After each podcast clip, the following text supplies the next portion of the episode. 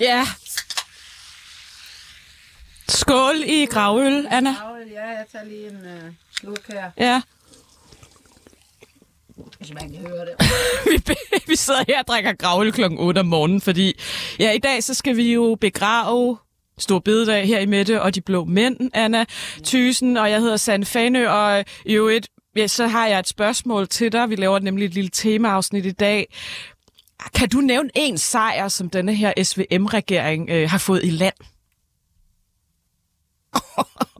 Jeg, har, jeg har faktisk endda prøvet at forberede mig lidt, og jeg har jo gravet i det, og der er jo noget, man godt kunne kalde, at, altså, at øh, der blev indgået en overenskomstaftale.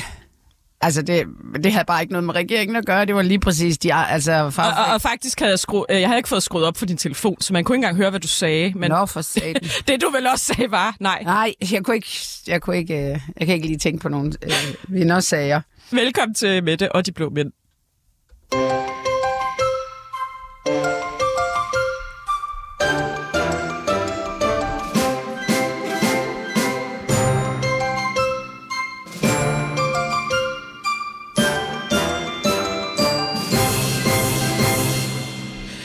Hvor vi i dag i anledning af Stor Bededag laver et lille temaafsnit om ja, Mette Frederiksens største fiaskoer, eller- SVM-regeringens største fiaskoer.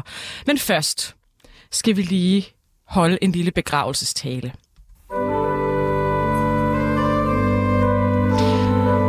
Du var den første forårsdag af flere, hvor vi kunne holde fri og nyde det nye liv, der pipler frem af jorden. Er en del af danskernes kristne kulturarv. Et stykke kulturarv, som burde deklareres bevaringsværdig. Men i nedbrydningen af nationalstatens identitet må man betragte dette træk som en genistreg. Spørgsmålet bliver så, hvornår de indfører EAT som alternativ. Det var dejligt, at ingen den dag så skæv til en, når man spiste krydderboller til aftensmad. Farvel til jer, kære varme videre. Grundlovens paragraf 4, den evangelisk-lutherske kirke, er den danske folkekirke og understøttes som sådan af staten. Er trist over, at vi nu mister en lille del af vores kristne kulturarv. Også selvom jeg sjældent kommer i kirken. Jeg holder absolut 100% fri også fra at komme i radioen for at ære den sidste officielle store bededag, og som en stille, passiv protest mod regeringens kunstige krisefortælling. Farvel store bededag, tak for alt. Dine dage bragte mig ro og fordybelse. Nu er jeg fortvivlet og bange for fremtiden. Hvor skal jeg søge fred? Du vil for evigt blive savnet. Det var Anna, fordi Og jeg har lige været tude. Jamen på Facebook, så lagde jeg op til mine følgere i går og spurgte, om de ikke ville skrive ind med, med hvad det husker stor bededag for. Og det er så et lille samsurium af, af, hvad folk skrev. Ja. Det er, det, det er, ja, det ved jeg ikke. Altså, man forstår jo ikke helt, at præsterne og biskopperne ikke er gået amok. Altså, Ja. det er jo lidt vildt, at du, du, du har x antal helligdage, og så, så afskaffer man en af dem. Bare, Men et spørgsmål, som de også stillede i tråden, Anna, det var, hvad sker der for viderne? Har viderne en fremtid? Skal vi lige tage en bid, ja, jeg sidder her og bid her af vores 100 procent hvede. hvede. Mm-hmm. Og det er jo nemlig mm. rigtigt. Det var den eneste dag om året, hvor man kunne tillade sig bare at køre, øh, øh, hvad hedder sådan nogle, øh, øh, ren hvede og smør til aftensmad. Men jeg har altså ringet til en bager i Skagen, der hedder Jill. Hej, Jill. Hej med dig. Du er bager i Skagen. Hvad er det, dit bageri hedder, Jill? Det hedder Kraves Bageri. Velkommen til Mette og de Blå Tak Mænd. du have. Du taler med Sanne her og Anna. Ja. Jill, Ja, hvad skal der dog ske med viden nu, hvor Stor Bededag bliver afskaffet? Hvad er videns du fremtid? viden den lever videre i bedste velgående. Og hver, øh, altså den fjerde torsdag efter påske, der sælger vi videre, som vi altid har gjort. Og Sådan. det fortsætter vi med. Sådan, ja. Men Jill, Der tror du, pille ved det. tror du ikke, altså, altså, jeg tror, hvis I vil, og vi vil, altså os, der spiser videre, så kan det blive den, ligesom fastlavnsboller. Det er jo heller ikke en fridag eller noget som helst, vel? Nej, nej, Det starter jo, altså man har lige lagt nytårshatten øh, hatten på hylden, og så kommer fastlavnsbollerne efterhånden. Nej, de ikke? starter faktisk tredje juledag heroppe med fastlavnsboller. Ja, Prøv lige at se. Så Ja. derfor, så tror jeg, at, at, vi, at, at der, kunne- der kunne faktisk blive endnu mere kult over vederne, tror du ikke, når, når de sådan er lidt forbudtet? Ja, nej, forbudt og forbudt, det ved jeg som ikke. Men, men jeg har det sådan, at øh, jeg tror bestemt, at, øh, hvad hedder, du skal lige have en kop kaffe over til en dame her. Ja, du står jo i bagerne nu, så vidt jeg Ja, ved, jeg midt i Skagen, ikke? Om det, alle jer for skal løb op til Jill og Vi køb. løber ja. rundt, ja. men men øh, nej, jeg tror simpelthen, at, at det, vi starter også tidligere og tidligere med vederne, som Ja. vi, det gjorde vi ikke før i tiden. Der havde man lige de sidste dage, øh, der op til stor bededag. Nu har vi dem hele ugen, ikke også? Ja. Og vi har bagt, øh, vi bærer altid, som vi har her til hele weekenden også. ja. Fordi, Fordi der er... det, folk de hygger sig med det, og Præcis. det er hvidt brød, det er forbudt brød Ja. øh, for mange, ikke også? Så, så, så det, er, det er rent svir, når man kan, Ja, ja, det kan er... spise vederne hele weekend, ikke Ja, også? ja, uden dårlig samvittighed. Uden, Og, Det skal vi jo. Vi skal jo spise veder. Og, og Så, at Jill, ja. altså, er der ekstra run på viderne i år nu, hvor folk ligesom øh, går så meget op i det her med afskaffelse af stor bededag? Altså, er jeres omsætning steget?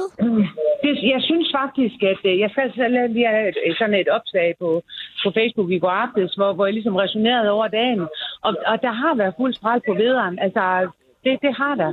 Og jeg tror, det er den der, nej, nu skal vi godt nok lige spise igennem her. Det er den sidste rigtige bededagsferie og alt det her, ikke også? Så, så folk de har hygget sig, det kan du tro. Hvad er, så hvad er egentlig hemmeligheden i, at veder smager så godt? Hvad er det hemmelige krydderi? Jamen, det er jo kardemomme. Og så er det jo øh, det, at vi det hvide brød, med, med, der er lune med koldt smør. Og så tror jeg lige så meget, det er det der, det samler os i familierne. Mm. Vi hygger os, og hjemme også, vi tager det som aftensmad, og så har vi noget godt pålæst, det ikke også? Så, og så hygger vi os med det, ikke Præcis. også, øh, sammen. Fordi det er de der stjernestunder, som vi samtidig lige skal hugge os til, når nu det er, vi er, er en travl familie, ikke også? jo, og så breder det sig vel helt ud på arbejdspladser, Præcis, og præcis. altså i stedet for Ja. kage, så får man videre. Men jeg Ja, tror, at, ja. nu er jeg, altså, det er jo ikke nogen hemmelighed, at jeg beskæftiger mig med lidt med kommunikation til daglig. Så Ja. hvis I nu, altså, hvis, altså det der, det bliver jo sådan den forbudte spise, både fordi det er, kal, øh, hvad hedder det, kulhydrater øh, Ja. går amok, og så har, øh, har man afskaffet bededag, så kan man sidde der og hylde noget, som er lidt forbudt. Det tror jeg kunne blive, det tror jeg folk kommer til at tage til sig, tror du ikke? Jo, det tror jeg. Det tror jeg. Og jeg tror, det bliver øh, endnu mere reklameret de næste par år fra Ja. alle bagerne og, ja. og hvad hedder det, de steder, der sælger øh, ved og caféer og sådan nogle steder, ikke også? Ja. De, de vil gå mere op i at bruge de der dage fremadrettet, ligesom som du selv siger med fastelavnsbollen og sådan ja. ting. Vi skal gribe alle de der dage, der er, og alle de muligheder, der er for at hygge os. Ja, så når jeg så en, eller- en bager, der stod og pev lidt over det, jeg tænkte, ah, det er altså lidt krokodilletår her, fordi man kan faktisk udnytte det til at sælge endnu flere, ikke? Præcis, præcis, Ja. ja. præcis. Så veden, den ja. overlever, Jill. Det kan du tro, den Nå, gør, det og den lever i bedste velgående. Det er vi virkelig glade for at høre. Her til morgen, ja. Så det er så dejligt. Det er godt. Tusind tak, Tak. fordi du var med, Jill. Ja, velbekomme. God ja. I har det rigtig godt. Ja, tak. Tak skal du have. Hej.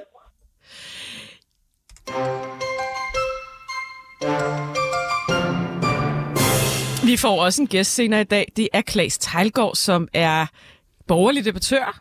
Øh, tidligere har arbejdet for, for Cepos, nu er vært på Blåt Bælte her på kanalen. Han kommer ind og fortæller lidt om, hvordan det var at være til 1. maj uden Lisette Rigsgaard og uden Socialdemokratiet. Han mødte en masse kommunister. Lad mig sige det sådan.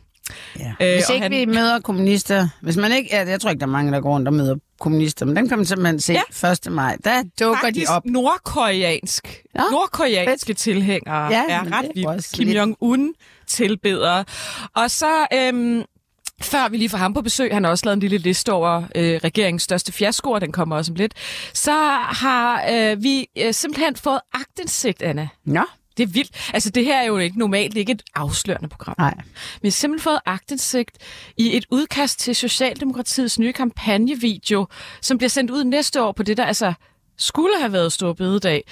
Lad os... Uh, vil du ikke høre den? Jo. Vil du ikke bare høre den?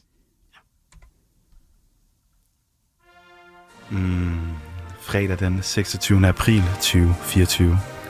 Alt under fred og fordrag, og selvom vi har aflevet myten om, at arbejde skal være lystbetonet, så synes jeg nu alligevel, at en dag som i dag, Hold kæft, hvor er det bare dejligt at slippe for at være sammen med mine børn og forsøge at forklare dem, hvorfor vi spiser boller uden fuldkorn. Jeg vil meget hellere være her og arbejde. ja, det vil du nemlig.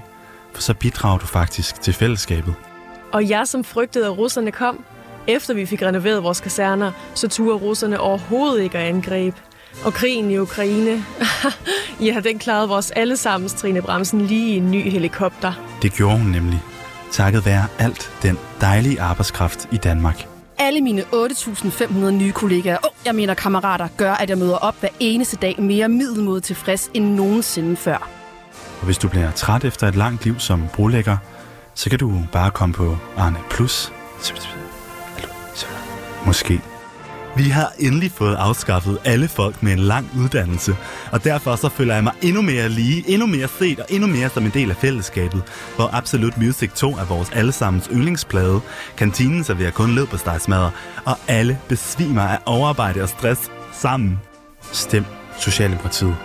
Hvis du også synes, at forskerne lever i en forskerverden.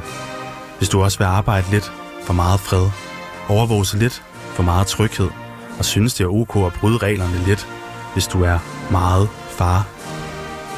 Socialdemokratiet. Vi har dig og din fridag. Ja, tænker du, at, øh, at det kunne få, få folk til at stemme på partiet, øh, den her Ej. kampagne? Helt vildt. Jeg tror, det, den kan sidde lige i skabet. Folk vil...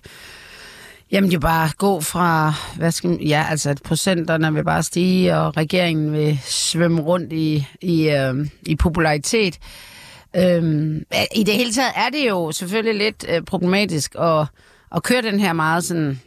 Der var lidt old school, det kan jeg godt lide, når man sådan tager de gamle referencer, men det er jo selvfølgelig lidt problematisk, når man er i en, en, øh, en regering med dybest set to borgerlige partier.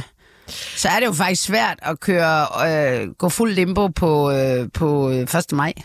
Og vi skal faktisk tale 1. maj nu. Mm fordi vi, øh, vi, får, vi, får, vi får besøg nu af Klaas Tejgaard, der er borgerlig debattør, men også ja, velfærdskorrespondent. Nu må du ikke sige noget nu, for jeg har en jingle til dig, Tej, som jeg glæder mig til, at du skulle høre.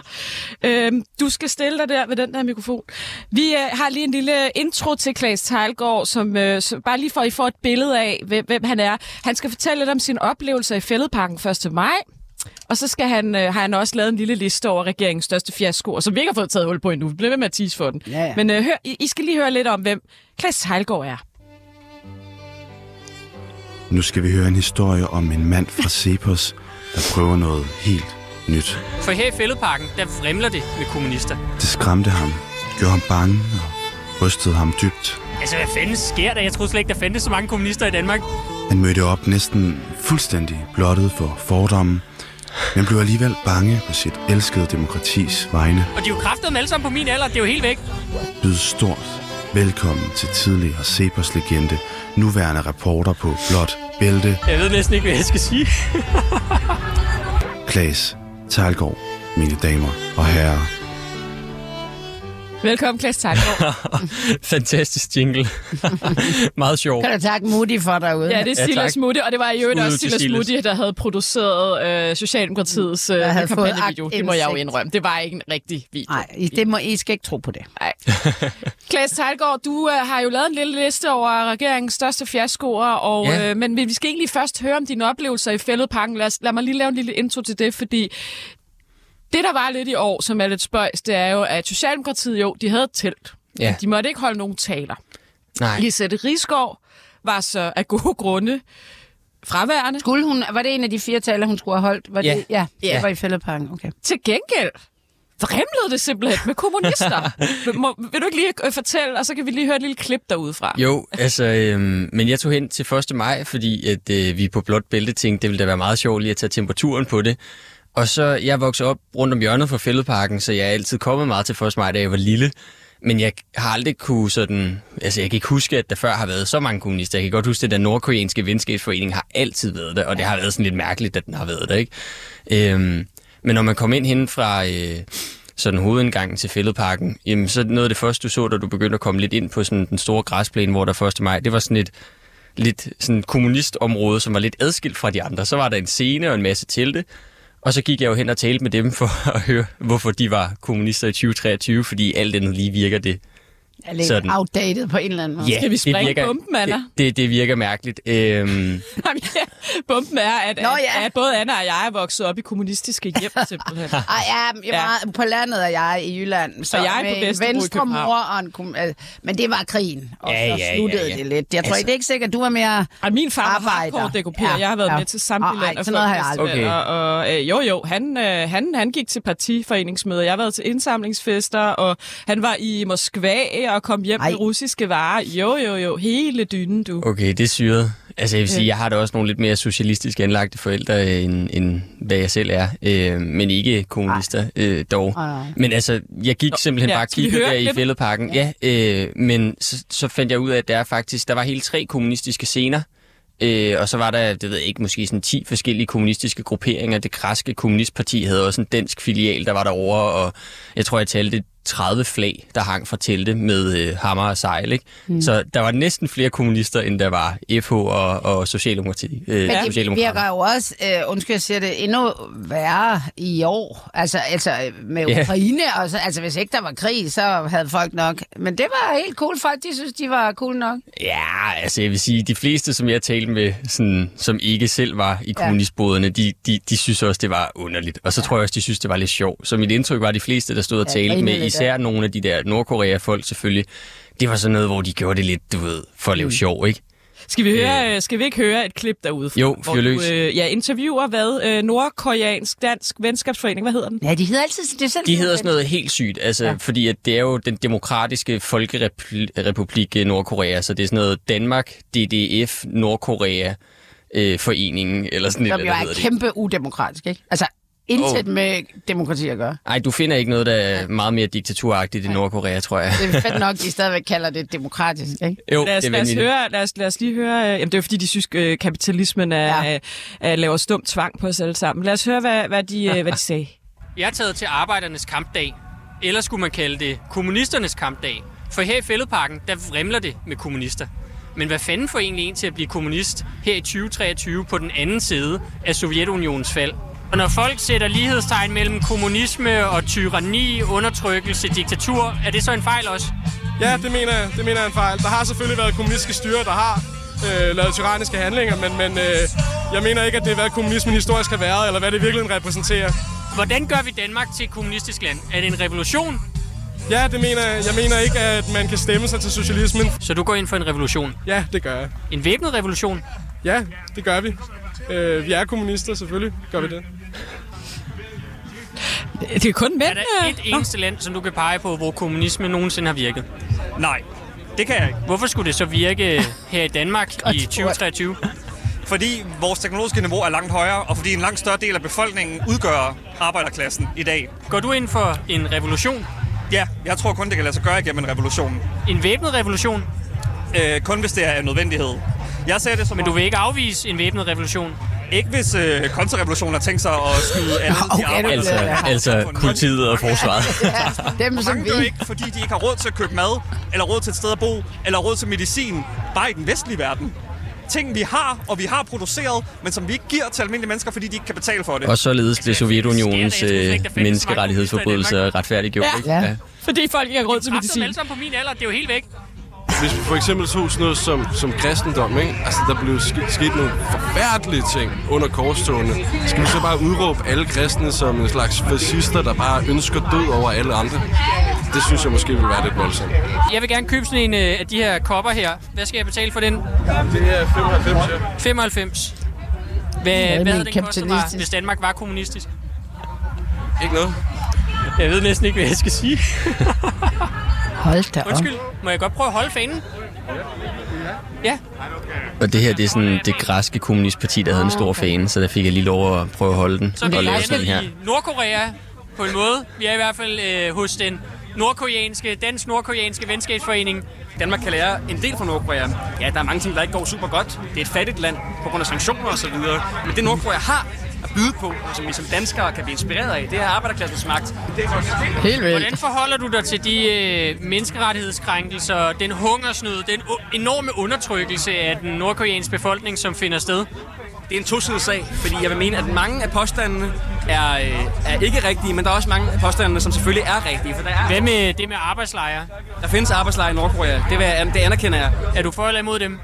Jeg er imod arbejdslejre. Øh, vores forening og som helhed går også ind for øh, hvad hedder det der, menneskerettigheder og selvfølgelig at arbejde. Det der menneskerettigheder. skal have bedre levevilkår. Han går nok ikke ind for Jeg har ejendomsret. meget ravelse med fra kommunistisk kampdag. Det, jeg ved ikke, jeg er ikke blevet overbevist kommunist endnu, men øh, det har været både interessant og, og skræmmende. Ja, Ja, hvad, hvad har du at sige, altså, øh, som jeg sagde der lige sidst i, i det lille klip her, der fra sådan en, en video, som vi har smidt på 24-7's øh, sociale medier, så synes jeg både, det var interessant, men jeg synes faktisk også, det var skræmmende. Altså, jeg bliver meget bekymret, når folk på min alder, fordi de fleste folk var unge, og som du påpegede, faktisk øh, primært mænd, øh, men omkring min alder, eller i 20'erne, øh, og jeg bliver meget bekymret, når altså, de lige pludselig tror, at kommunismen er vejen frem. Altså i mit hoved, så er kommunisme og nazisme i samme boks øh, sammen med fascismen. Det er nogle totalitære ideologier, man har afprøvet. Der er øh, nogle iboende ting i de her ideologier, fordi de er totalitære, som altid kommer til at føre til helt forfærdelig undertrykkelse øh, og overgreb mod uskyldige øh, mennesker, og derfor skal vi bare holde os fra dem. Altså, det hører til på historiens møding, alt det her. Og derfor bliver jeg sgu ret skræmt over, Og så at alligevel... det været hyggeligere med sådan nogle 70-årige, der levede i fortiden. Ja, og sådan noget, ikke? Det præcis. kunne man ligesom sige, de dør med, med det. Ja, Altså. og så kan man også sige, okay, hvis du nu har været gammel hippie, og det var en del ja. af din ungdom og sådan noget, og så er det jo noget andet. Men jeg synes, det er lidt bekymrende, at unge mennesker, som på en eller anden måde burde vide bedre, øh, alligevel tror kommunismen Men tror du ikke, at... Altså, jeg kan ikke lade være med at have sådan en lidt øhm, skræmt... Altså, at det yderste venstre og det yderste højre, altså, de kører lidt på samme samme mærkelige overgearet, altså at de, de, de laver selv deres uh, sandheder. Mm. Altså, der er sådan noget, og for os, vores demokratiske opfattelse, det er virkelig undergravende, for det mm. ude på de der fløje, det bliver sådan øh, øh, kontrafaktisk, det bliver, øh, altså, de, de har den der, at, at de næres af, af vores modstand mod det, altså, så Ja. har de ret. Ja, det tror jeg, du var ret i. sådan, når du står og siger det, så bliver de faktisk gå de tilbage sammen og siger, prøv at se, vi har jo ret, der kommer sådan en blå type der, ung øh, fyr, og, og, har, og det, det, det er jo brug for os.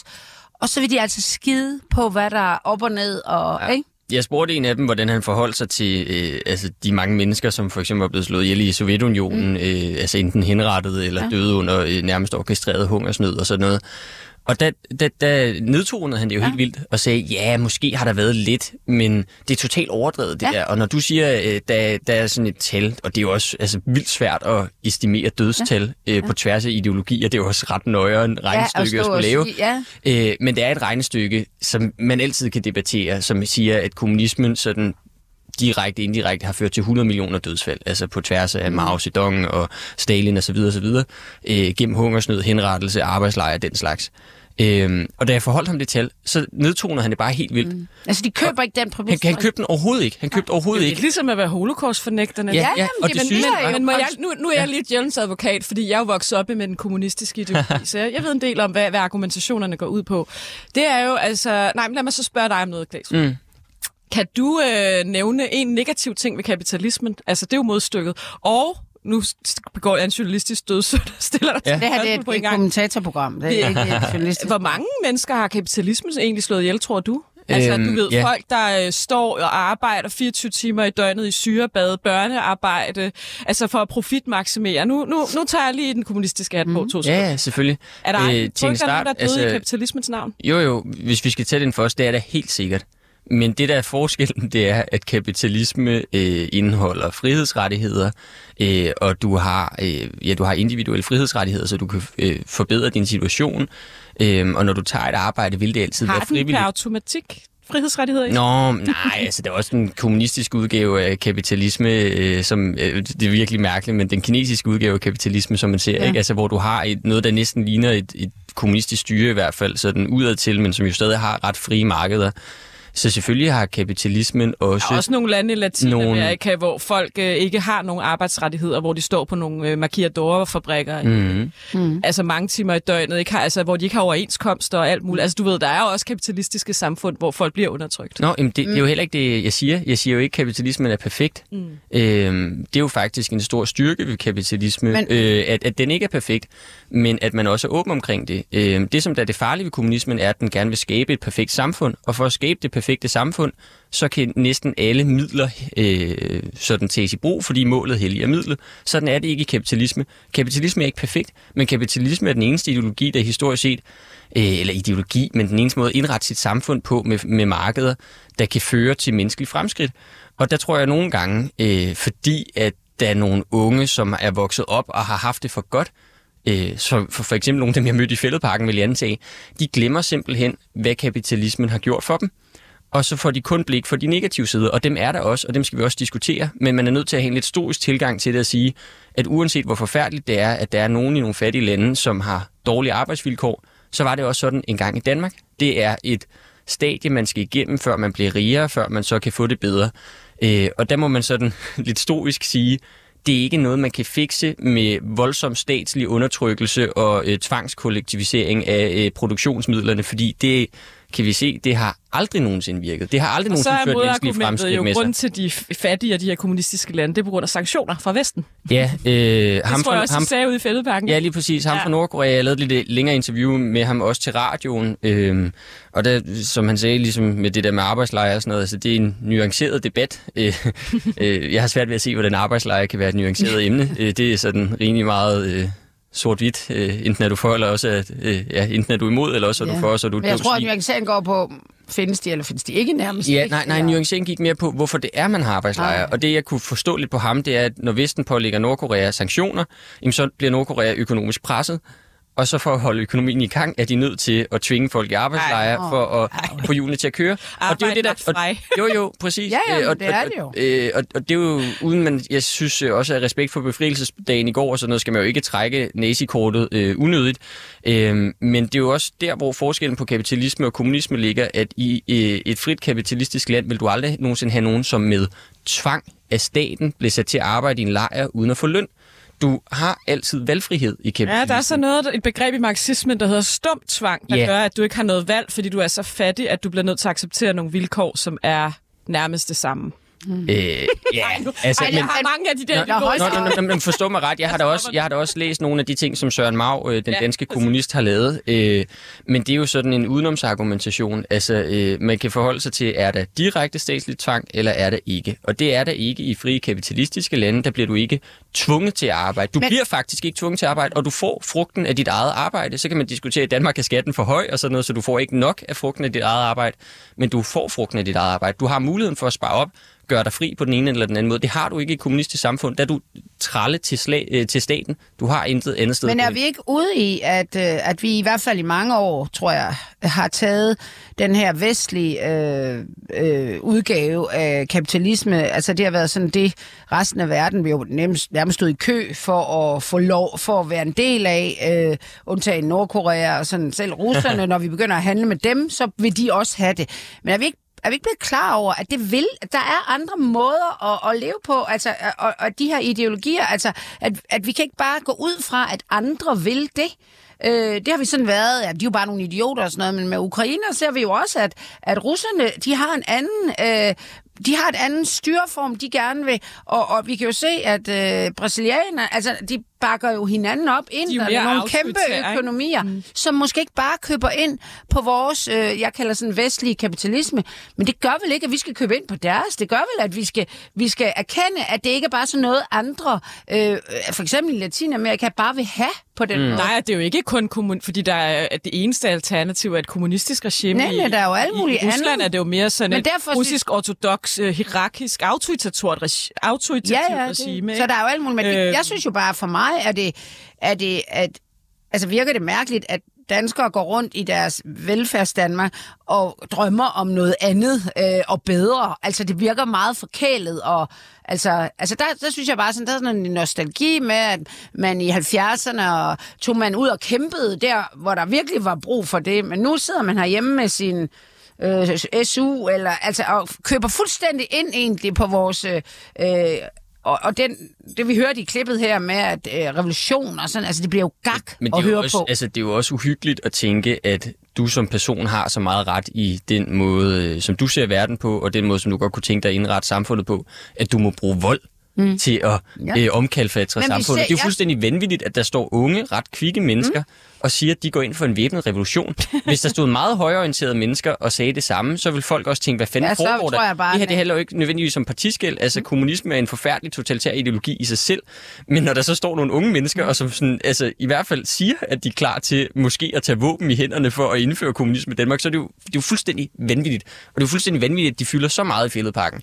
Og så ved jeg godt, det er et fringe-segment. det er et lille segment, det her. Og de kommer ud af deres huller 1. maj. Øh, og ellers så, øh, gør de ikke voldsomt Nej, meget nej, men jeg sig. ser altså, da, når jeg taler med yngre mennesker, lyder jeg bare, jeg er 400 år gammel på sommer, ikke? Men det er jo, at for eksempel noget af, af, af, af miljø og klima har jo også den der sådan meget politiske øh, indover, som jeg også bliver sådan lidt, what the fuck? Altså, mm. øh, det handler faktisk næsten lige så meget om politik øh, og undertrykkelse af de svage og de fattige, og som, altså, som det handler om at få det her, den her klode til at, at kunne holde nogle, nogle mange tusind år. Det bliver jeg sgu lidt skræmt over mm. også. Men det er fordi den der marxistiske magtanalyse om, at du kan blive undertrykt på alle mulige sådan, systemiske, øh, lidt usynlige måder, øh, har jo vundet indpas alle mulige andre steder mm. end, end, end sådan, kan man sige, hos den klassiske marxistiske fløj. Altså identitetspolitik er også sådan en marxistisk magtanalyse af, at fordi du tilhører den her klasse, så bliver du undertrykt af nogle andre klasser på en eller anden lidt usynlig måde og sådan noget, ikke? Nu brød man sig så faktisk så ikke så meget om bøsser under Sovjet, vil jeg så bare lige sige. Det er fuldstændig Men, øh, korrekt. Klaas, øh, hvad hedder det? Vi skal faktisk videre bare lige hurtigt, fordi du, du,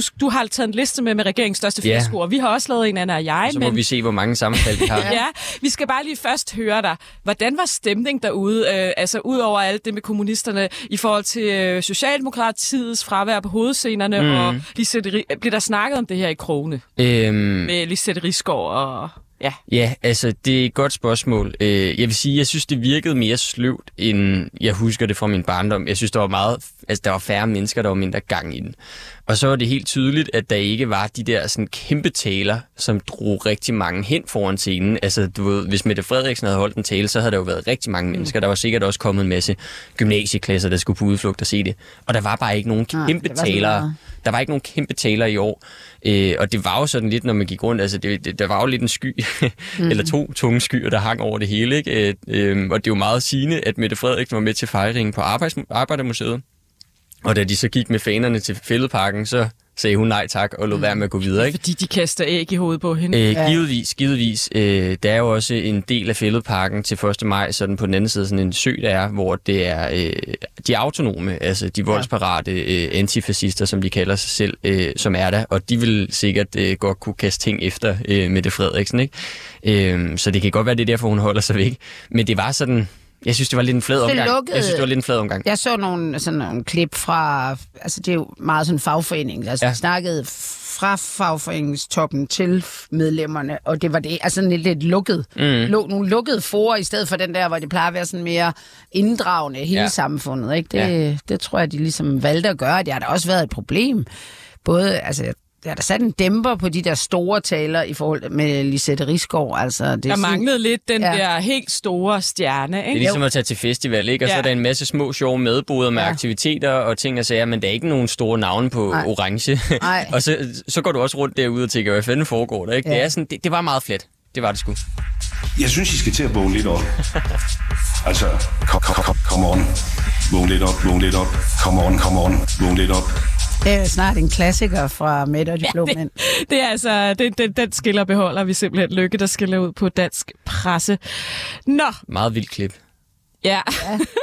vi har lavet nogle lister øh, over regeringens største fiaskoer. Det er egentlig et temaafsnit. Vi, vi har næsten ikke noget at snakke om det, fordi der er sket alt muligt andet i det her afsnit. Men, Klaas, Ja. du har lavet en liste. Ja. Vil du egentlig ikke præsentere den for os til at begynde med? Så kan Jo. vi se, om vi har nogle sammenfald. Ja, lad os gøre det. Øhm, jeg, jeg tænkte lidt over, hvordan jeg lige skulle gå til det, fordi noget af det er, skal man sige, sådan potentielle fiaskoer, hvor det lige nu tyder på, at det bærer hen imod at blive en fiasko, men det er jo ikke... Altså, den er ikke effektueret endnu. Nej, ikke Mm. rigtig vel. Øhm, men jeg vil sige, sådan den helt overskyggende øh, fiasko, synes jeg faktisk er, at regeringen har ikke kunne lave en fortælling, der forklarer, hvorfor de har indgået den her regering. Altså, det, det er de fuldstændig fejlet med. Og jeg tror, det er derfor, at når de så afskaffer Stor Bededag, så har de ikke, de har Nej, ikke nej, rigtig det- lavet det der krise. Nej, der er ikke noget op imod det. Eller det, det, det man i min verden jo netop. Mm. siger, ja, hovedfortællingen, der gør, at der forklarer, hvorfor vi nu gør noget. Typisk det upopulære, det vil så blive bank. Det har man noget at spille bold op. Det var jo Ukrainekrigen, ikke? Jo. Det var det jo. Jo. Ja, Nå, men, ja. Det er jo mere det der, at, at hele Det var den der fortællingen. velfærds... Jeg siger ikke, den lykkedes, men det var jo Men fortællingen. også øh, fortælling om velfærdsstatens krise, fordi historisk set har det været sådan, at velfærdsstaten har vokset øh, rigtig meget, og så har det tit været i krisetider, at man har kunne gøre de sådan upopulære ting, hvor man har taget øh, mm. nogle skattekroner fra nogle vælgergrupper og den slags, og skåret ind til benet. Øh, og man har ligesom haft behov for at have det der sådan pres, eksterne pres fra en krise, for at overhovedet kunne lave nogle ordentlige reformer. Ja. Og de prøvede jo i tale sætte det samme og sige, velfærdsstaten er i krise, vi er en reformregering, der vil lave nogle store ting. Og det er som om, det ikke rigtig er lykkedes, og det er derfor, at selv når man bare afskaffer en lille helligdag, altså det sidste store bededag øh, som mm. helligdag i dag, ikke? Øh, selv når man afskaffer en helligdag, så forstår danskerne det ikke. Nej, for det var jo arbejdsudbud. Ja. Øh, vi har et problem med, og hvis vi skal holde gang i det her velfærdssystem, så skal vi simpelthen arbejde noget mere. Og du har dybest set en befolkning, der vil arbejde mindre. Og ja. finansiering af, af, af forsvaret, ikke? Mm. Og altså, øhm, hvad hedder det? Nu tabte jeg totalt tråden. Jeg- sad og tænkte på, øh, på et eller andet. Jeg vil sige, jo, det, det jeg vil sige, det var, at det kan du måske også gå, gå videre med, øh, Klaas. Det var, at, at det her med, at man, altså nu bruger jeg så et gammelt Helle Thorning udtryk, ikke, der hedder, vi, vi vil gå reform amok, men det var jo netop lidt fortælling om, hvorfor vi havde brug for en midterregering. Ja. Jamen, og det, det tror jeg faktisk, der var mange, der købte ind på Ja, til et eller andet niveau. Vi har, jeg, jeg tror nærmest ikke, vi har set en regering i nyere tid, der sidder så meget på hænderne. Det, det, det kan godt være, der står nogle ting i regeringsgrundlaget. Nu, nu, nu ved jeg, at vi to har talt om det her med frisættelse af ældreområdet, mm. for eksempel. Uddannelsesreformer osv. osv., osv. Der sker faktisk meget, meget lidt. Ja. Øh, Vil du, snak, vil du måske tage hul på det med, med, med ref, øh, altså frisættelse mm. af Mhm. forskellige velfærdsområder? Det ved jeg, det. du er jo velfærdskorrespondent her på kanalen. Det er faktisk noget, du øh, går op i. Det er det, ja. Lad os starte med ældreområdet. Der, vi har ikke engang hørt konturerne af det endnu. Nej, øh, det er jo meget skægt, fordi, øh, eller meget påfaldende, fordi at i, i regeringsgrundlaget blev der jo lavet sådan en formulering om, at Danmark skulle gå fra at være en velfærdsstat til at være et velfærdssamfund. Og det er jo sådan en klassisk venstre slagord. Øhm, og jo i virkeligheden også meget den vej, som velfærds Danmark uundgåeligt er nødt til at gå ned af, fordi man ikke kan have skattefinansierede ydelser i det omfang, som danskerne er begyndt at efterspørge, fordi vi er blevet så rige. Øhm, Og vi er blevet så gamle. og vi også er blevet så gamle, der er også noget demografi i det. Men, men øh, derfor havde regeringen jo sådan nogle, i hvert fald på reger- i regeringsgrundlaget, sådan nogle kæmpe ambitioner om at frisætte hele velfærdssektoren og total omkalfatring af det ene og det andet, og de skulle bare have frihed, øh, alle de forskellige øh, sådan velfærdsinstitutioner.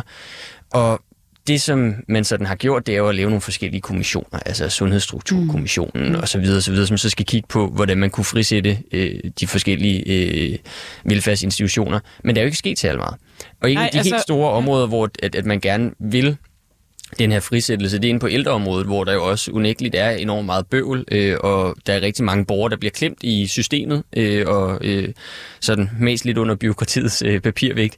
Men der, altså, der er ikke rigtig kommet noget, og man har også en meget anonym ældreminister øh, fra Moderaterne, som stadig ikke rigtig øh, altså, har nogen gennemslagskraft i offentligheden, og hun var inde i Slottholmen på øh, P1. Det er det kirkegård er. Ja. Ja, præcis. Øh, Nej, det er ikke sådan, det fremstår super tydeligt. Hvad... nej. Og hun Og det, jeg forstår jamen, forklar endelig om det her øh, interview, fordi øh, det, der sker, det er jo, de spørger hende, hvornår skal det ske, hvordan skal det ske. hvordan skal ældresektoren blive Hun ved det ikke. Nej, hun ved det ikke. Hun ved det simpelthen ikke. Hun siger, "Nå, det ved vi ikke. Øh, altså, eller jeg ved det i hvert fald ikke. Og så spurgte de, hvornår i regeringsperioden kommer det her? Så sagde hun, det ved hun ikke, det har hun ikke lige hørt noget om. Og hun har ikke sådan, altså ikke engang bare sådan nogle forløbige tanker om, hvordan ældresektoren skal omkalfatres. Og det er altså ikke en lille ting. Ej, det er ikke en lille ting, og så kan man sige, nu er der gået 100 dage, og det, på en eller anden måde kan den der 100-dages grænse også være lidt arbitrær, men det er jo stadig en måde at sige, hvis man er kommet godt fra start, så tegner det godt, ikke? Øh, og, det- det- altså, hvad kan man sige, når man har gjort sig så upopulær ved at afskaffe en eller anden helligdag, og det nærmest er den eneste reform, man overhovedet er kommet i gang med, så virker det jo som en, en, en regering, der på en eller anden måde øh, har lavet en maveplasker. Ikke? Så jeg vil sige sådan, at fiasko, og så det der med, at de ikke har kunne sælge deres fortælling, at det her med frisættelsen ser svært ud, fordi de ikke rigtig har fået taget hul på det endnu. Øhm, og så vil jeg sige selvfølgelig stor bededag. Kæmpe fiasko. Mm. Men der er jo også seniorpensionen, der tyder på, at Sejler rundt. Men... det måske Altså, også de vil afskaffe, men tilbage. som de lige har glemt var forlisbelagt, og derfor faktisk ikke rigtig kan afskaffe før næste valg, Ja, hvis der overhovedet bliver flertal for det der. Netop, netop. Og så Øh. var det jo også en fiasko, at de prøvede at sælge en forringelse af seniorpensionen som en Arne Plus-ordning. Altså, du ved, det er sådan, de har næsten troet, at danskerne var dumme, ikke? Jeg tænker, altså, har du øh, nogle flere ting på listen, eller? Øh, øh, altså, Så der er har vi jo mange de her tilbage. personsag. Altså, Ja. ja. Steffensen, det, det burde jo ikke være så stort. Nej. Altså, og det er jo kun stort, fordi der ikke er andet. Og fordi, øh, altså det er jo også en, en, en, en jeg vil sige, det er et nederlag, men det er virkelig en dårlig sag, at Jakob Ellemann er gået øh, ned med stress, øh, og det er rigtig synd for ham, men det fylder jo helt vildt meget. Og når de ligesom prøver, og det prøver de jo nedtone. Mm. Øh, og jo mere de nedtoner, jo mere synes man, det fylder. Ja. Så der, der er ikke nogen sådan... Der, der, det, det er personsager og, og, øh, og, Jon Steffensen? Ja, ja, Jon Steffensen, altså, som, som jo også, altså det burde jo være ligegyldigt. Det er en eller anden mand, der er valgt ind i sommer. Altså, hvad fanden øh, rager det også næsten, at han, øh, altså, der, er- der, det virker som om, de er ikke særlig konsekvente i mm. noget af det, de gør. Det er... Så har jeg et par ting her. Øhm, de tilbagetrukne advarsler til blandt andet Barbara Ja. Berlsen mm. og andre embedsmænd i Mink-sagen. Ja. Hvorfor trække dem tilbage? Lad det, hvorfor, Lad det hvorfor, hvorfor, hvorfor lod de dem ikke bare beholde Fordi det udstiller jo Venstre Øhm, i regeringen helt vildt, at de gør det. af ikke? Mink-sagen? Mm. Øh, Mink-sagen, altså Ja. den advokatvurdering, man så valgte ikke Ja. at lave. Ja. Og øhm, Samsam-sagen, øh, som man ikke mm. rigtig vil undersøge. FE-skandalen. Mm. Kan du nævne en sejr, Klaas? Kom nu. Øhm, jeg kan lige nævne en fiasko mere, som er vigtig Okay. for mig at få med, og det er regeringens øh, akutplan, som jo ellers er en af de der andre Ja. ja. sådan enkeltstående mm. ting af lidt større omfang, som de har fået Sundheds, igennem. øh, ja. Ja, Ja. hvor de vil redde sundhedsvæsenet. Mm. Og den var jo så en meget stor opsat, kom i, tidligere i år. Og en stor del af det var, at nogle af de her operationer, som der er kæmpe lange ventelister på, altså sådan, øh, altså inden for kæbekirurgien kan du risikere at skulle vente 14 år her i øh, hovedstadsområdet, Vildt. øh, hvis du skal opereres. Kræftsagen på kræftsagen. Aarhus Universitetssygehus. Ikke? Men hvad med bare bære nogle af de der ting ned ved at sende det ud til privathospitaler? Ja. Øh, og problemet er, at, at selvom det er en super god idé, fordi privathospitalerne står klar med mm. øh, kapacitet og kompetencer, så har Sundhedsstyrelsen øh, sagt stop. Så privathospitalerne får ikke lov til at have særlig mange af de her er operationer. de vist ved at åbne lidt op, men det er sådan noget proces... Øh, Præcis, præcis. det er jo et og man kan kæmpe... også sige, de, de er jo travlt for helvede. Ja. Og det er jo også en fiasko, at du laver en akutplan, siger, nu kommer privathospitalerne ind, og så gør de ikke alligevel, fordi de bliver stoppet af noget med noget sundhedsstyrelse. Øh, og det, det, den er underligt eksekveret også, synes jeg. Øh, men hvis vi skal snakke sejr, Ja, har du noget? Øh, Mette Frederiksen slipper for advokatvurdering. Kæmpe sejr. Lars Lykke er tilbage, hvor han har det bedst. Kæmpe sejr. Øh, sådan rent politisk. Øh, Ja, politisk. Men det er jo ikke en sejr for Hvad med for afskaffelsen af det 6. SU-år? Det må du da som liberal elske, Klaas. Jo, men nu er det jo ikke blevet effektueret nu. Mm. Øh, og jeg synes da godt nok, de er blevet øh, sådan... Nej, man må ikke øh, bruge ordet, men vælsindet, kan jeg sige i stedet. Øh, øh, sådan efter stor bededag. Ja, jeg- jeg kunne da godt være lidt bekymret for, at de bare giver efter for Der pressen. jo Gider de og- ikke engang afskaffe sine. Der er jo også et Altså. problem, altså, som vi har nævnt. Altså, de, kom, de er ikke kommet ud med nogle, de er ikke engang kommet ud med nogle visioner. Og, nogle, Nej. og når de så lader de her kommissioner køre den, der er lige kommet en også med, at efterskolerne skal nu øh, måske... Ja, fra Reformkommissionen. ja, så, så, og de, de ligesom siger, det er vores værktøj, det er de her kommissioner. Det er faktisk nogle, nogle øh, kloge mennesker, der kommer med de her forslag. Hvis de så ikke gør det, så er folk sådan, hvad fanden har I så lavet de der kommissioner for? Mm-hmm. I har jo ikke selv noget bedre. I kan kun sige nej. Og hvis de k- siger, siger ja til, kommi- til kommissionerne, så bliver, det, så bliver det jo heller ikke dem, der har sejren. Men det bliver, altså, det bliver sådan, de får ikke sejren, men de får nederlaget, mm. eller hvad skal man sige, fiaskoen, hvis folk ikke synes, det er fedt. Så de, de har ligesom, og det er jo sjovt, Man i kan forhold- sige, at de er gået kommissionsamok Ja, det er jo i sådan stedet for lidt, øh, reform. ja, ja.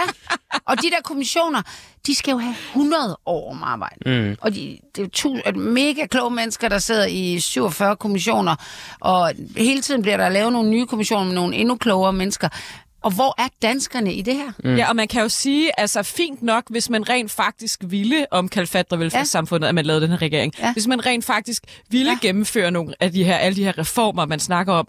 Men der sker bare ikke rigtig noget, og så kan man jo godt spørge sig selv, Øh, og, og de snakkede også meget om at træffe øh, upopulære beslutninger. Det synes jeg faktisk er lidt ære værd, efter vi har haft Anders få og kontraktpolitik i så mange år, hvor det mest handlede om at komme med nogle populistiske forslag for at bevare magten. Nej, nu, nu er det groft sagt, ikke?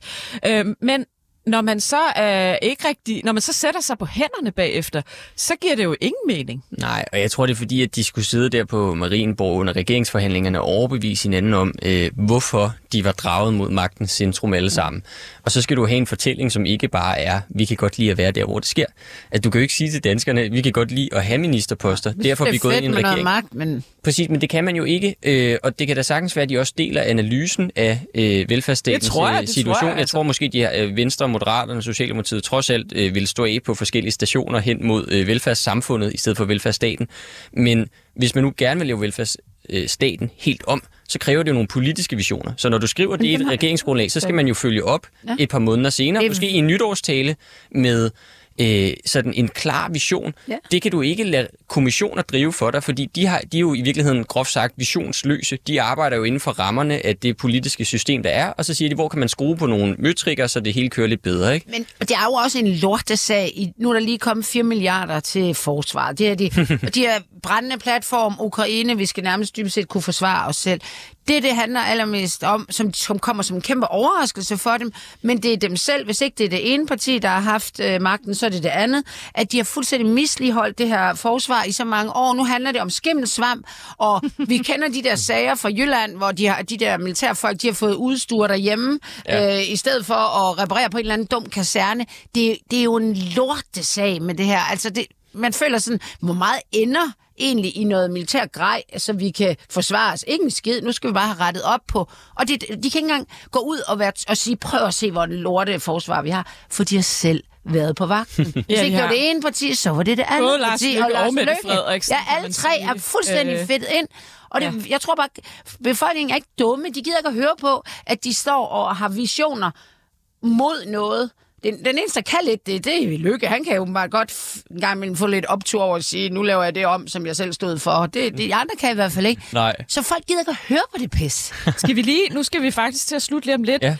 Øh, til allersidst, øh, Klaas, øh, taber eller vinder regeringen på at droppe øh, seniorpensionen, tror du? Eller kommer det ud til at ske? Det bliver det næste store slag. Altså, jeg vil sige, hvis de gjorde, så ville det jo lige før, de ville øh, vinde mit hjerte, fordi jeg synes, velfærdsstaten skal skæres meget ind til benet, men de kommer ikke til at vælge danskernes... Øh, øh, der vinder de ikke noget. Ikke deres vælgere i hvert fald. Overhovedet ikke. Det her kunne Overhovedet ikke. godt. Så, så der Tror tror du, de bliver nødt til at droppe det simpelthen? Mm, ja, det tror jeg faktisk. Jeg synes allerede, man begynder at se, at de begynder at prime lidt. Øh, altså gøde jorden, Ja. for at de er nødt til at lave Ja, tilbagetog må på jo det tale område. sammen. Og... Så det tror jeg, de gør. Det tror jeg, de gør. Mm. Jeg tror, de er blevet bange efter Stor Bidedag. Mm. Ja, vi har, vi har, under, vi har et minut tid tilbage. Vi skal lige nå ugens så i opslag. Det er simpelthen Pia Olsen Dyr, øh, der skriver, fej, hvem kan dog finde på at true onkel Reje? Fuld opbakning til onkel Reje. Hjerte, hjerte, hjerte. Det stussede du sådan lidt over. Ja, jeg blev sådan lidt af, hvad er det for en kattedame, der skriver det der med lyserød baggrund og starte med føj. Jeg troede, det var for sjov, og det er fint. Altså, Olsen Dyr skal der bare fyre den af på sociale medier, men det virkede bare sådan helt boomer out of øh, noget. Altså bare sådan nogen, der sidder... Altså sådan noget, I ved, de der på min alder, der bare sidder og fyrer noget af en aftentime, og så tænker de, at det er godt. Det virkede bare mærkeligt, synes jeg. Altså, Øhm, nu skulle jeg lave sådan en fin øh, fader-ting her. I lytter til Mette og de blå mænd. Vi har haft Anna Thysen, Klaas Tejlgaard, Sande Fanø i studiet. Silas Mutti har produceret programmet. Tusind tak, fordi I lyttede med.